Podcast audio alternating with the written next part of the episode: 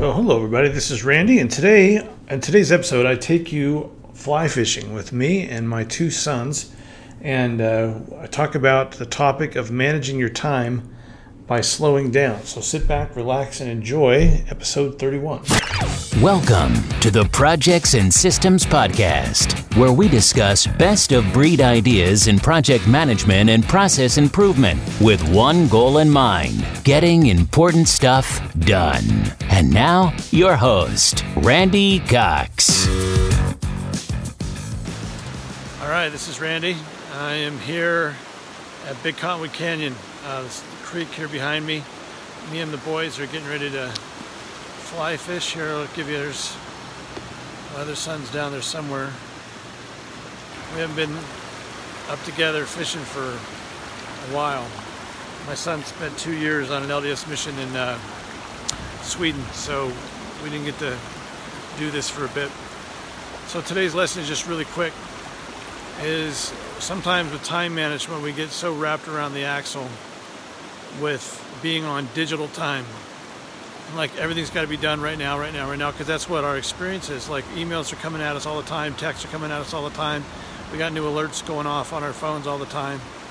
So we think we have to respond to that. So we think that the game, the time management game, is how do I keep up? And how do I get faster at processing stuff than new stuff is coming at me? So I've certainly, you know, played that game, and I know I know a lot of tricks and things. But sometimes the most important thing for time management is to just change our perception of time. And it, sometimes it just takes us getting up to a place like this, where we reset our clocks. You have no chance. We're about to go fly fishing in here. You have zero chance of catching a trout when you're on human digital time. None. Now, when you, the only way you can even have a chance, and it doesn't mean it's a guarantee, but the only way you have a chance is if you can step into their world and you get on their clock and you kind of recalibrate yourself back to slow down and you get into their rhythm. And if you can do that, then you have a possibility of catching them. It just so happens that's extremely healthy for us is to recalibrate ourselves back and gear ourselves down. So, whatever your thing is, to me it's this. To me it's fly fishing. It's how I reset the, the clock.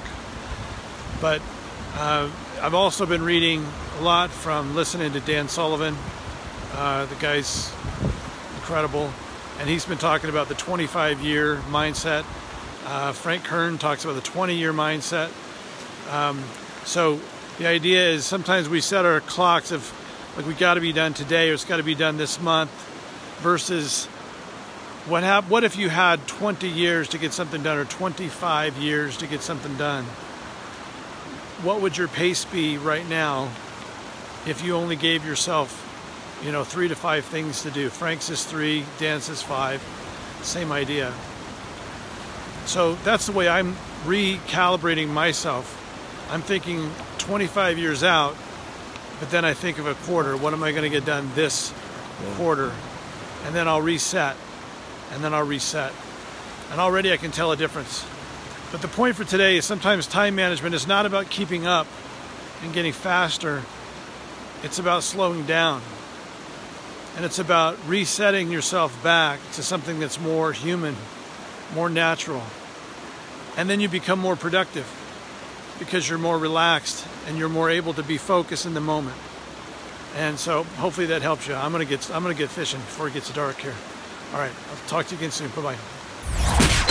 Thank you for listening to the Projects and Systems Podcast with your host, Randy Cox. Now, go get some important stuff done.